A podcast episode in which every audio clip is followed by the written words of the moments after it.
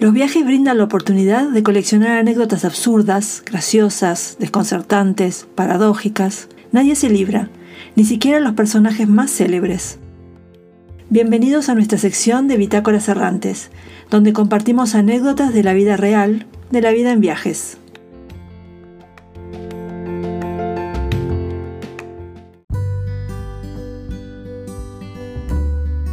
Samuel Langhorne Clemens, conocido bajo el seudónimo de Mark Twain, nació en 1835 en Florida, Missouri, Estados Unidos. Escritor, orador, humorista, Twain es autor de novelas muy populares como El príncipe y el mendigo, Un yankee en la corte del rey Arturo, Las aventuras de Tom Sawyer y Las aventuras de Huckleberry Finn. Así, el prestigioso escritor William Faulkner llegó a calificar a Mark Twain como padre de la literatura norteamericana. En El Forastero Misterioso, uno de sus últimos libros, Twain señaló que se sentía como un visitante sobrenatural, que había llegado a la Tierra con el cometa Halley y que debía abandonarla con la siguiente aparición del astro, algo que efectivamente ocurrió en 1910, pues sus fechas de nacimiento y muerte coinciden con el paso del famoso cometa cerca de nuestro planeta. Guía para Viajeros Inocentes fue el libro que más ejemplares vendió en vida el escritor, y allí relata sus aventuras durante la que se considera la primera excursión organizada. Entre otras historias, con su sarcástico estilo, Twain nos cuenta cómo se dedicó, junto a sus compañeros de viaje, a empujar los límites de la paciencia de los guías de turistas, una anécdota viajera que dio lugar a esta bitácora errante.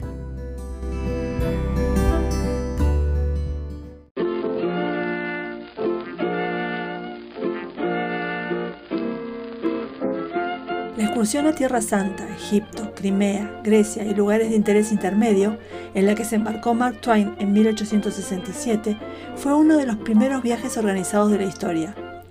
El famoso escritor estadounidense dejó constancia de la aventura en un divertido y despiadado libro, titulado Guía para Viajeros Inocentes, que fue la obra más vendida del autor durante su vida. Corría el mes de junio cuando zarpó del puerto de Nueva York el vapor Quaker City para llevar a un grupo de selectos pasajeros a un largo viaje de placer. Un picnic de proporciones gigantescas, definió Twain a la travesía, que en aquel entonces costó la módica suma de 1.250 dólares por persona.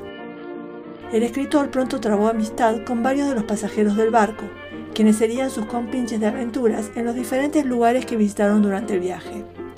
Luego de mucho andar y de conocer a un buen número de guías europeos, incordios necesarios, lo llamó Twain, los viajeros comenzaban a identificar perfectamente sus defectos, virtudes y debilidades. Muchos han deseado en el fondo de su corazón arreglárselas sin su guía, pero al ver que es imposible, deciden divertirse un poco con él, a modo de retribución por las molestias que les causa su compañía. Nosotros tuvimos éxito en este último empeño, y si nuestra experiencia puede resultarles útil a otros, adelante, que la aprovechen, escribió Twain en su libro. El grupo pronto notó que los guías de turistas se solazaban con los arrebatos de admiración de los extranjeros cada vez que les mostraban cosas raras o maravillosas. Para probar los límites de la paciencia de los guías, los viajeros se propusieron dejar de extasiarse, de mostrar admiración o sorpresa. Y luego, para avanzar más en su cruzada, agregaron una divertida seguidilla de preguntas tontas absurdas.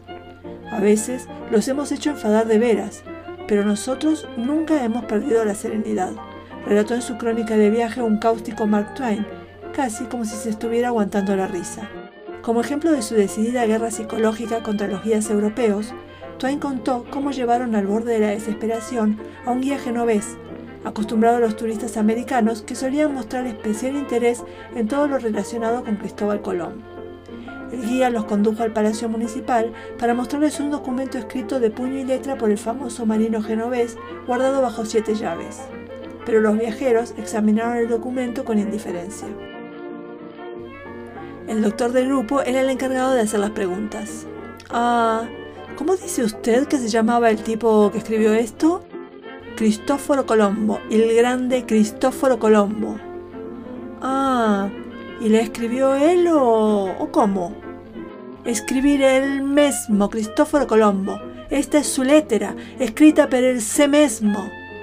Vaya, pues he visto chiquillos en América de solo 14 años que escriben mejor que eso. Pero este ser el grande Cristofo, me da igual quien sea, es la peor letra que he visto en mi vida. No quiero que piense usted que puede imponernos sus opiniones solo porque seamos extranjeros. No somos tontos, eso seguro. Si tiene usted algún ejemplo de letra que realmente merezca la pena ver, enséñalo. Y si no, pasemos a otra cosa. Y así fue. El sufrido guía genovés lo volvió a intentar, con los mismos frustrantes resultados y sin llegar a entender el chiste del asunto.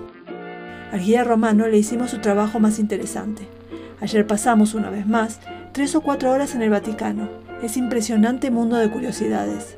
A punto estuvimos de expresar interés en ocasiones, incluso admiración, y nos costó mucho no hacerlo, pero lo conseguimos. Nadie lo había logrado jamás en los museos del Vaticano.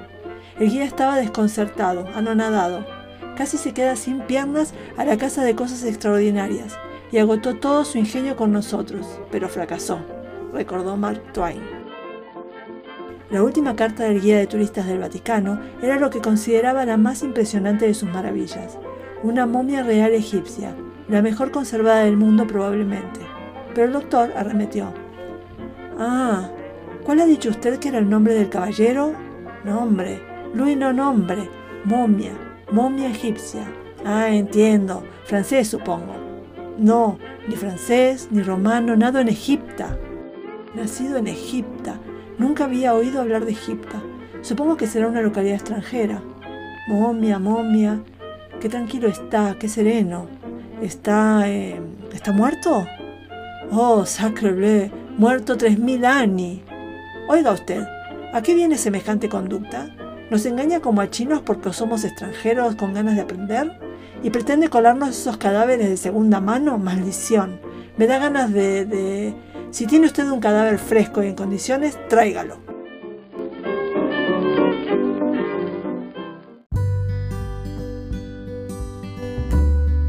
Pequeña ciudad de Hannibal, a orillas del río Mississippi, en Missouri, donde creció Samuel Langhorne Clemens, inspiró al escritor estadounidense no solo sus historias, sino también su seudónimo.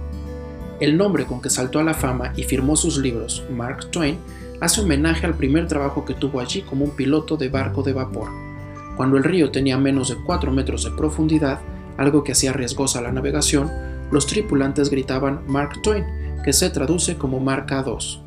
Hannibal conserva la casa de infancia de Mark Twain, que fue convertida en museo, y algunos de los escenarios que los fanáticos de sus novelas van a reconocer sin falta. Otro destino infalible para los viajeros admiradores del escritor es Hartford, en Connecticut, donde se encuentra la Casa Museo Mark Twain. La residencia de estilo gótico victoriano fue el lugar donde nacieron sus novelas más célebres. La familia Langhorne vivió en esta casa entre 1874 y 1891, pero el mal manejo de sus finanzas obligó a Twain a mudarse a Europa, y en 1893 la casa favorita del escritor debió ser vendida. Muchos años después, en 1974, se completó su restauración para albergar una interesante exposición que recorre la vida y obra de Mark Twain. Si quieres descubrir más anécdotas de viaje como esta, visita la sección personajes del blog pitácoraserrantes.com.